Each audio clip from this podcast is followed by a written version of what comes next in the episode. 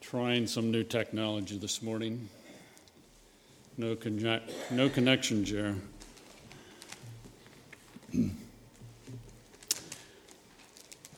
the last couple of weeks we were in the Gospel of Mark and we were looking at Mark chapter 9, 14 through 29, which deals with the evil spirit, the boy having an evil spirit cast out of him. And in light of some questions that were asked along the way, we want to pursue that, not that necessarily that passage, but just a little about Christ, a little about demons and power that they may have or may not have. But a few moments ago, I hit a piece of candy. It's a chocolate delight. Anyone, coconut delight rather. Anyone like a coconut delight? There's chocolate on it. Zach likes it. Zach, do you want to see if you can find that piece of candy? But you won't, so I know that. but he would look and look and look, and he probably would not find it. I didn't say where it was, I just said it's in the building somewhere. It says in the sanctuary.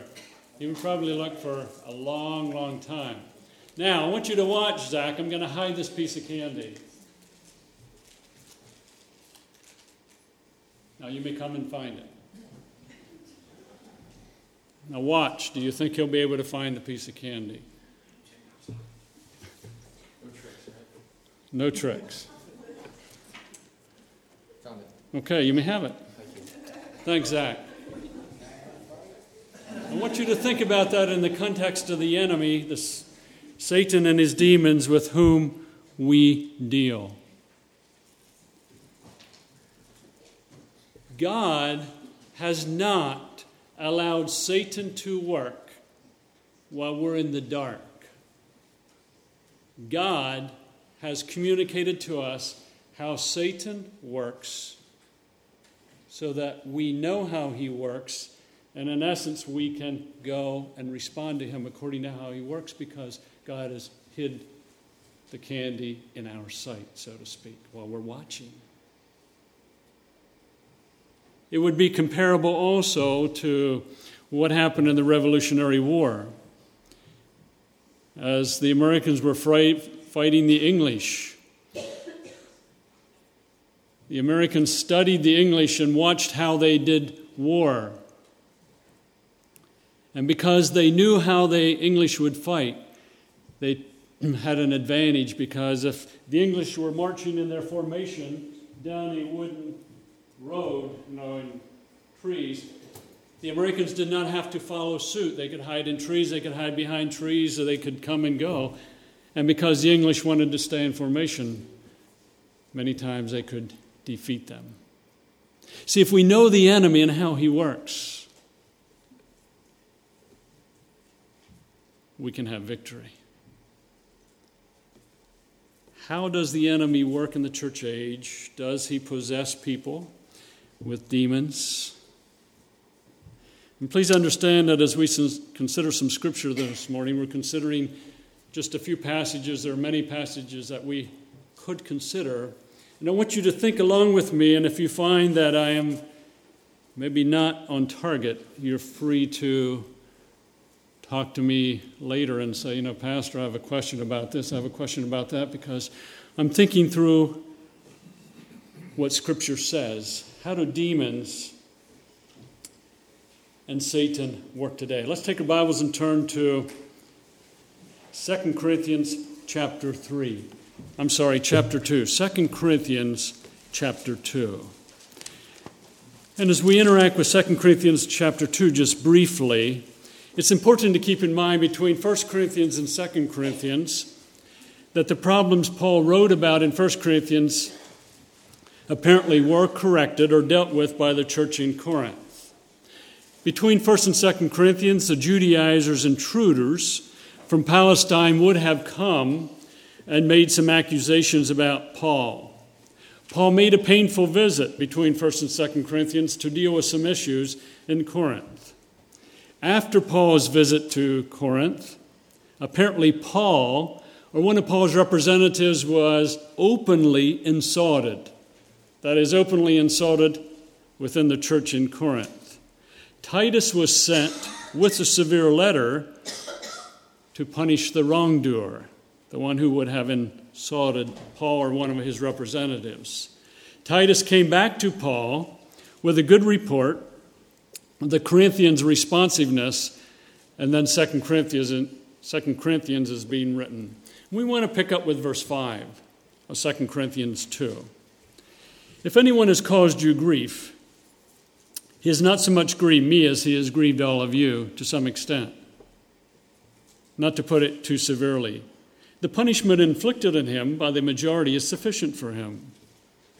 So apparently, the person who caused the problem was punished by the church in Corinth. They responded to what needed to be done. And in verse 7, now instead you ought to forgive him and comfort him so that he will not be overcome by excessive sorrow.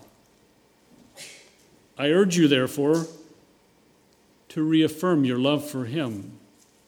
So apparently, the man that was being punished repented, he changed, he had a turn about, but yet the church was apparently still not treating him well, and Paul says, reaffirm your love for him, forgive him, comfort him.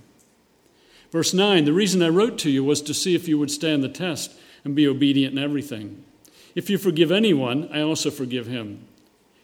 And what I have forgiven, if there was anything to forgive, I've forgiven in the sight of Christ for your sake, in order that Satan might not outwit us, for we are not unaware of his schemes. Paul is saying, Forgive, comfort, reaffirm your love to this gentleman that had been punished. And that would be a test of their obedience.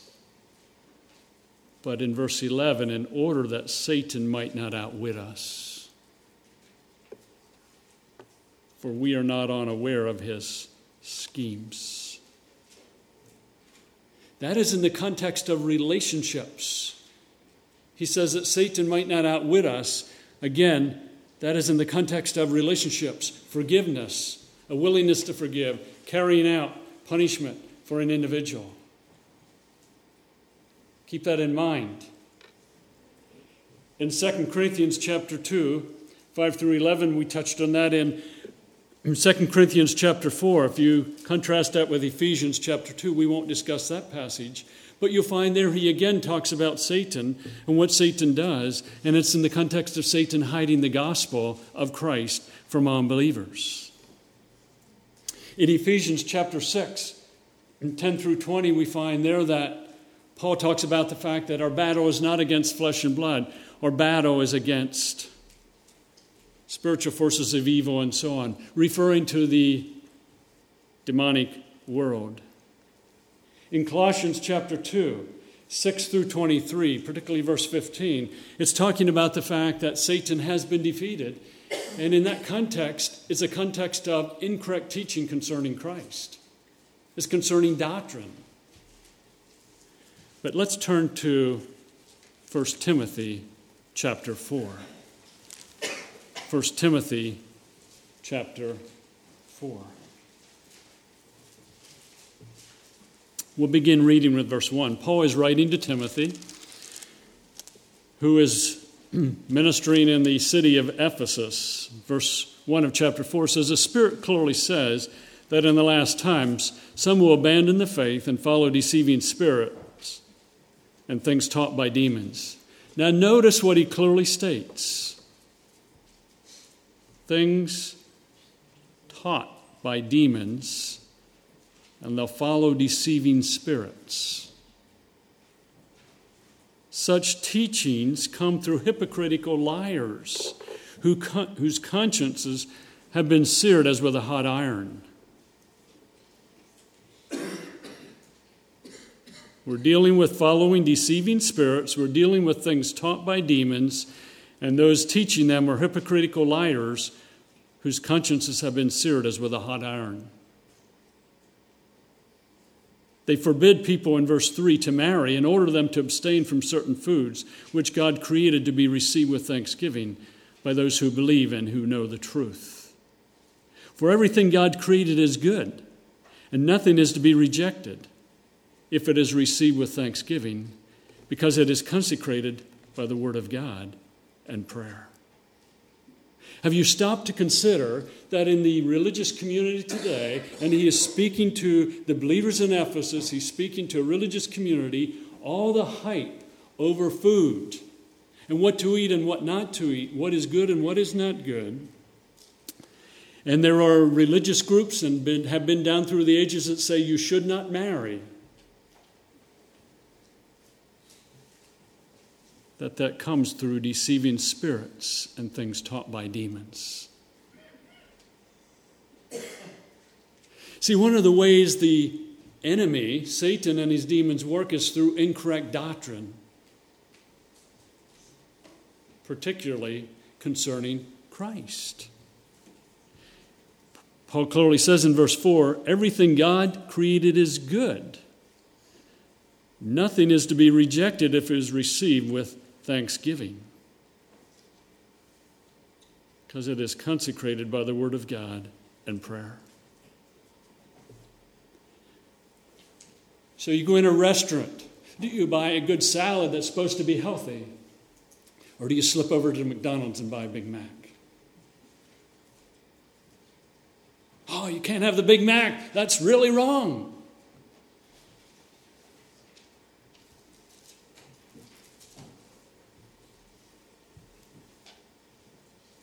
Is it?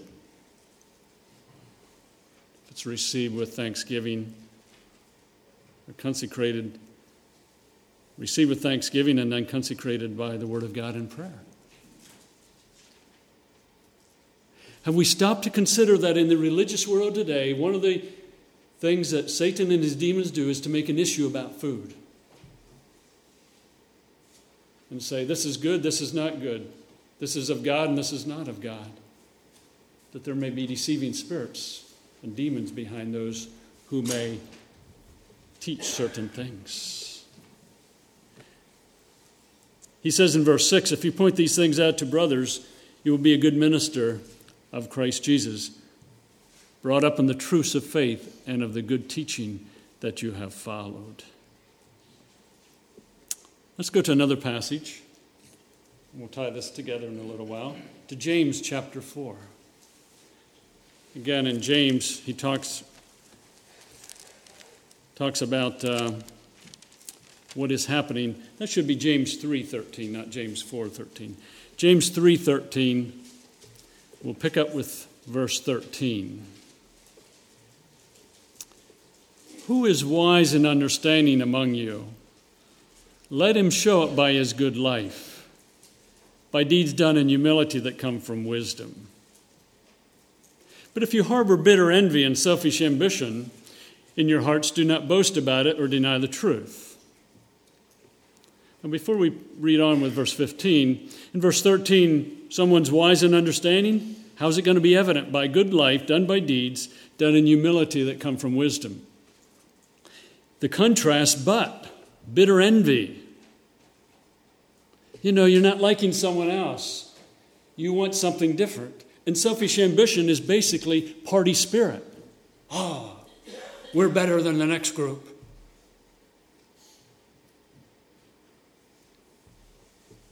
we get to heaven, the Baptists are going to have the front seat. The rest will have the back seat because the Baptists are better. You know, the party spirit.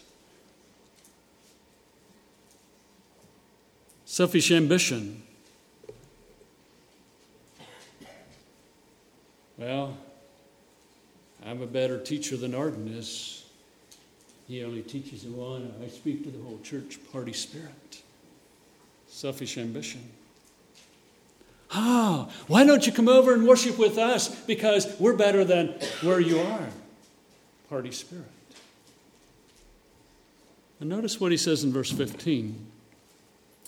Such wisdom does not come down from heaven, but is earthly unspiritual of the devil.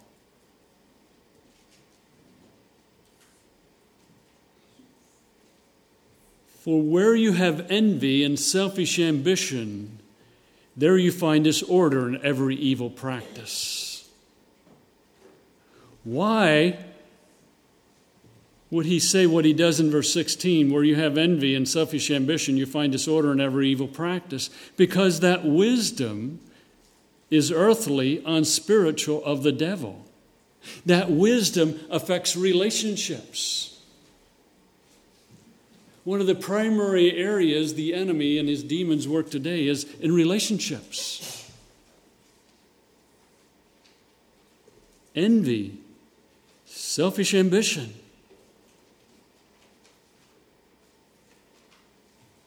Disorder, just confusion. Family's not functioning well. Local church isn't functioning well. And every evil practice. a number of years ago within the greater Wyoming Valley, I got a call and someone said, Did you hear what happened at church so and so Sunday night? I said, No, I didn't hear what happened. And I should have probably just said there, zip the lip, don't tell me anymore. But they proceeded to tell me some. They said they get into an argument and they had yelling at one another. They would use the Bible and they would say, Here's what the Bible says, and they would speak to others in that way. And they said it, it was terrible. And by the way, it was what we would call a fundamental church sound in doctrine.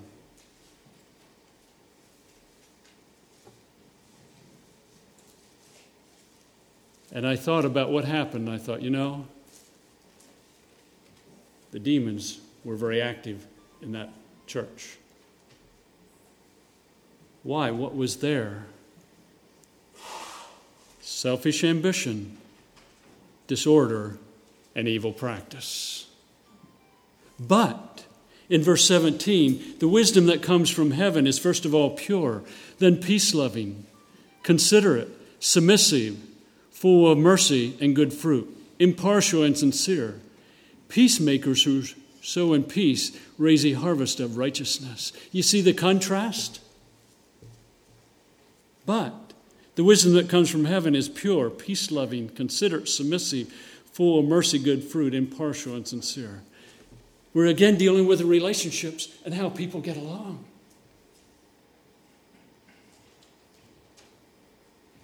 We won't read chapter 4, but he goes into what causes fights and quarrels among you, and don't they come from your desires that battle within you, and so on.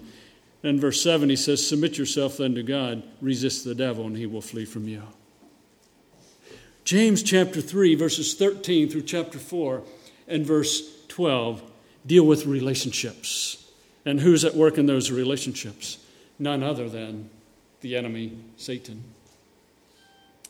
You could go to 1 Peter chapter 5, 8 and 9, which talks about the fact that the enemy, like a roaring lion, is prowling around, you know, wanting to have an impact. 2 Peter chapter 2 and chapter 3 talks about incorrect doctrine and how the enemy is going to work through incorrect doctrine. 1 John chapter 2, 18 through verse 27, he talks about Antichrist, those who come and are going to be against Christ. Let's turn to 1 John chapter 4. 1 John chapter 4.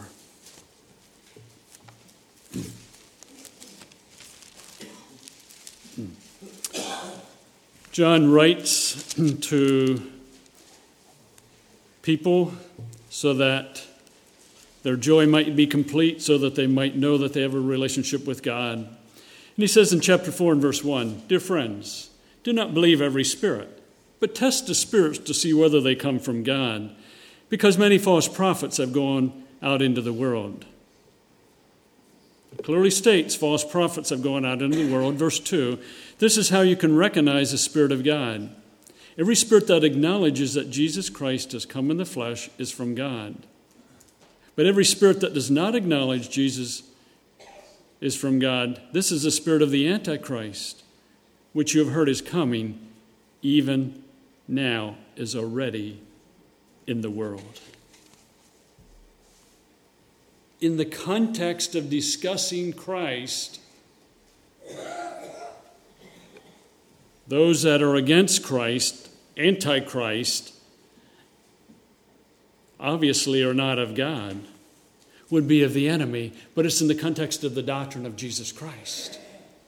You will find the same thing being true in 2 John and verse 7.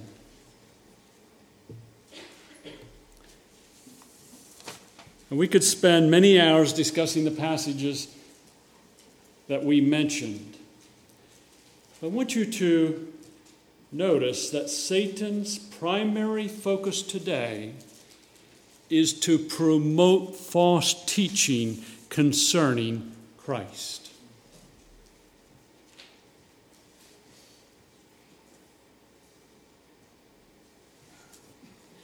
False teaching concerning Christ. So you're talking to someone, where are they at? What do you believe concerning Jesus Christ? Critical. Because one of the primary ways the enemy works. Years ago, someone stopped by the parsonage, and Ruth Ann called me in my study, was back here in the corner, and she said, There's two people here. Do you want to talk to them? I said, Sure, send them down. She knew who they were, I knew who they were. So they came down, and in the old vestibule, we got talking, and uh, they were telling me about what's coming in the future, and they wanted to discuss future events. And I said, uh, Can I ask you a question? Do you believe that Jesus Christ paid the penalty for sin and it's through him that there can be a relationship with God?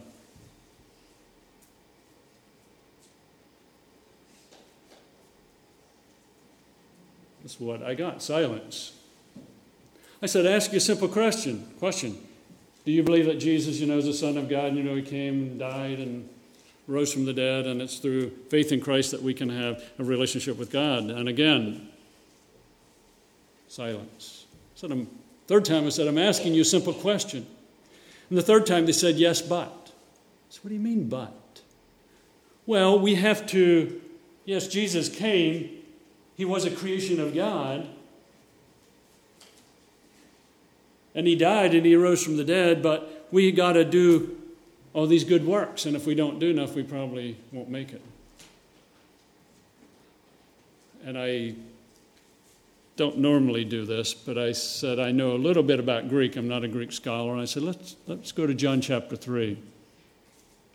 So I took him to John chapter 3, and I said, This is clearly what Scripture says. They, they knew they'd been had, so they graciously said goodbye.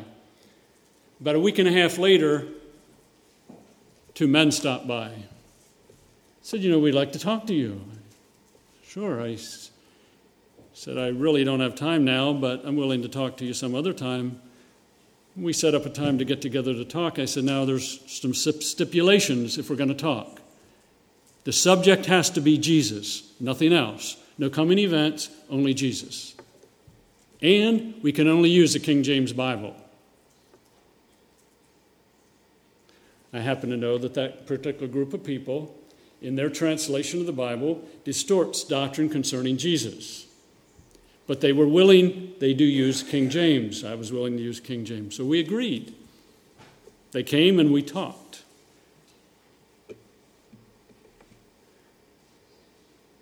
I could take them to Scripture. But they insisted that Jesus was created by God. False teaching. Because they were incorrect about Christ. Within the last year and a half, talking to a pastor in our greater Wyoming Valley area. And the reason I was talking to him, I wanted to ask him some specific questions about something that had happened in his life and with some fellow believers. And he shared a few things, what had happened, and some of the items in James 3, you know, selfish ambition, bitter envy would have come out. And I walked away from that encounter and I thought, you know, we're dealing with satanic activity here. Because relationships were not fruit of the Spirit relationships.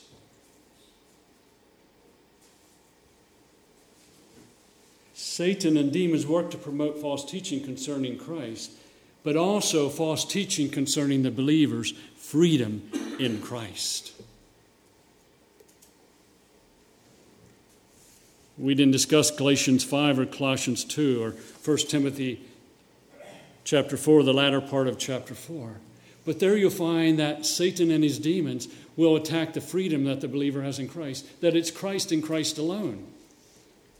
And thirdly, Satan and his demons seek to attack Holy Spirit produced, or Holy Spirit fruit of the relationship, Holy Spirit produced fruitful relationships. I guess I got that right this time. You know, the love, joy, peace, patience, kindness, goodness, gentleness, faithfulness, and self control type of relationships. The enemy and his demons will work to get us away from that. So when believers are not having those type of relationships, they probably need to stop and say, "Whoa, the enemy must be at work here." We're not going to look at these passages, but as you take 1 Corinthians through the book of Jude, and in a general way, you will find that basically those books deal with the doctrine of Christ the freedom that believers have in Christ, and relationships. And again, we're not going to all these passages, but I list all passages from Romans. It should be Romans, not First Corinthians. All the epistles are very, very strong on the doctrine of Christ, the freedom we have in Christ as believers, and relationships. It seems to me as I study the epistles that those are the three primary ways Satan works today. You say, what about demon possession? We'll get to that. And I list some more passages Colossians, 1 Thessalonians, and so on. And then some other passages in 1 Timothy through Jude.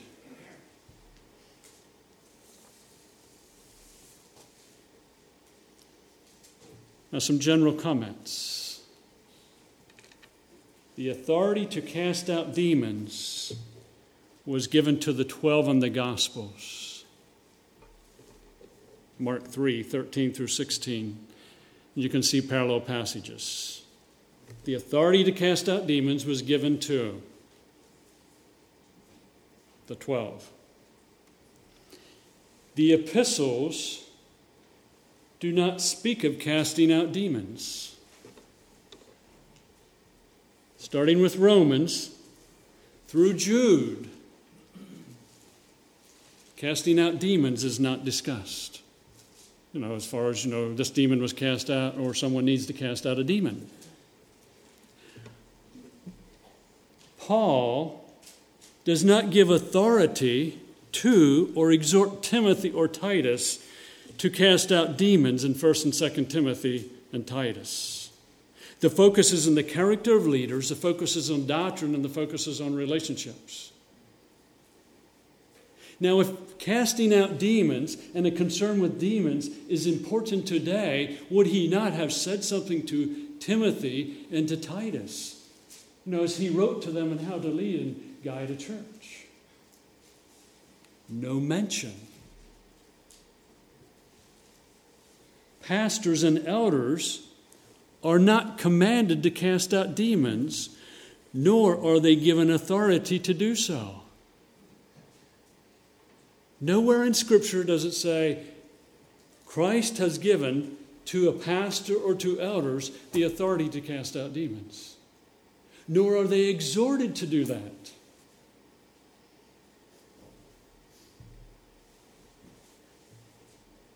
pastors and elders are to be deeply concerned about guarding themselves. Who am I as a person? Am I what I should be in my character? Am I having Holy Spirit produce relationships with Ruth Ann, with my kids, and with other people? Elders, pastors are to take care of themselves, guard themselves. They're to be guarding the flock in what they teach and how they teach. That there is correct doctrine concerning Christ, correct doctrine concerning the freedom in Christ, correct teaching concerning relationships. They're to shepherd the flock, they're to care for the flock. Emphasize very strongly.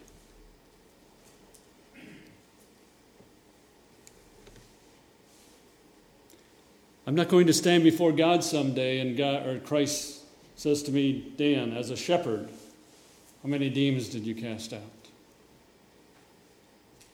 My God, I didn't cast any out. That's okay. But did you guard yourself? Did you guard your mind and what you feed your mind? Were you a student of Scripture? Did you accurately and rightly divide God's Word? Did you warn people when they needed warned? Did you encourage them when they needed? Did you really have Christ like relationships so you could say to your flock, Follow me as I follow Christ? If you want to know how to respond to others? Look at me. Did you make sure you were on target? That seems to be the thrust of Paul's emphasis. And that's found in Acts 20, 1st and 2nd Timothy, Titus, and 1 Peter 5 and verse 4. If the enemy can lure us to focus on demon possession, then we will ne- neglect Christ and relationships. Oh, demon here, demon there, demons, oh, Satan. Correct doctrine concerning Christ, correct doctrine concerning freedom in Christ. Spirit of God produce relationships.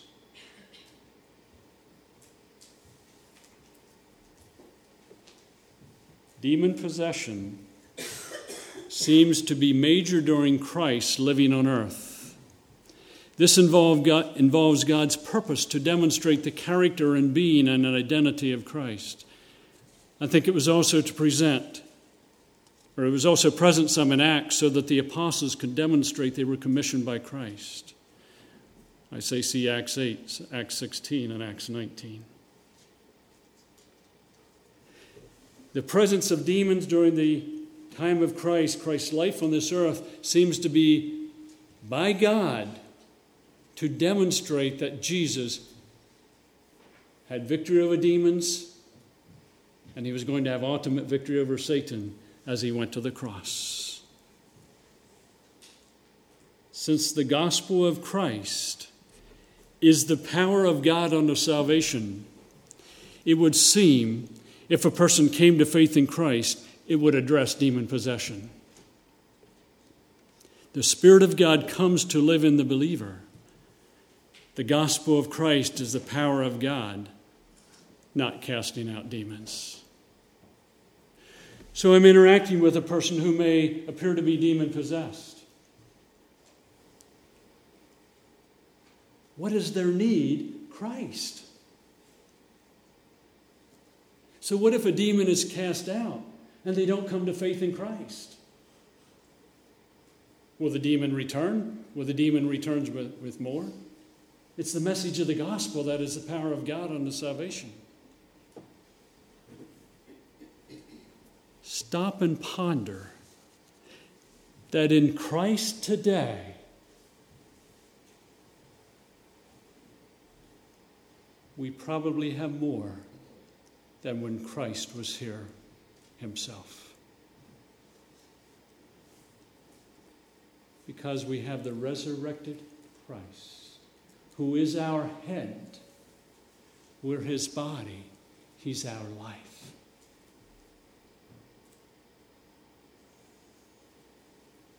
Is there demon possession today? I'm not doubting there's maybe demon possession.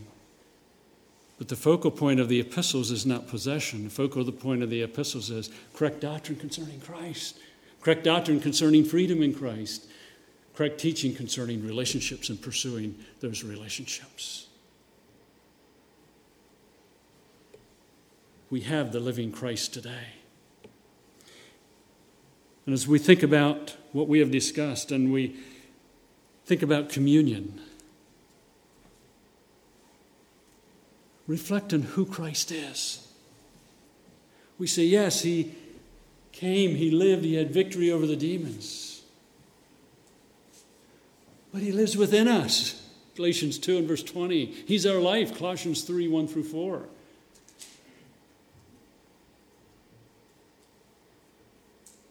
He's for believers. See, when you think of the 12, they were given authority to teach and to cast out demons. When you think about the body of Christ today, they are the body of Christ. Christ is in the body of Christ, Christ is in us. We're so rich in Christ. And as we partake of the bread symbol, as we partake of the cup symbol, reflect on the fact that we're remembering in the past Christ, the cross, the resurrection. We're remembering or reflecting on the present, that in the present we're the body of Christ. Christ is our head, He's our life. The enemy's been defeated. We don't need to fear him because we have life in Christ. We reflect in the future that one day in the future, Christ, our head, we're going to be with him. We're going to be in his presence. We're going to enjoy him. So, communion, past, present, future. And as we partake of communion, would encourage you to reflect on not the enemy, not how powerful he might be, but on Christ and all that we have in him. Ask the men to come forward, please.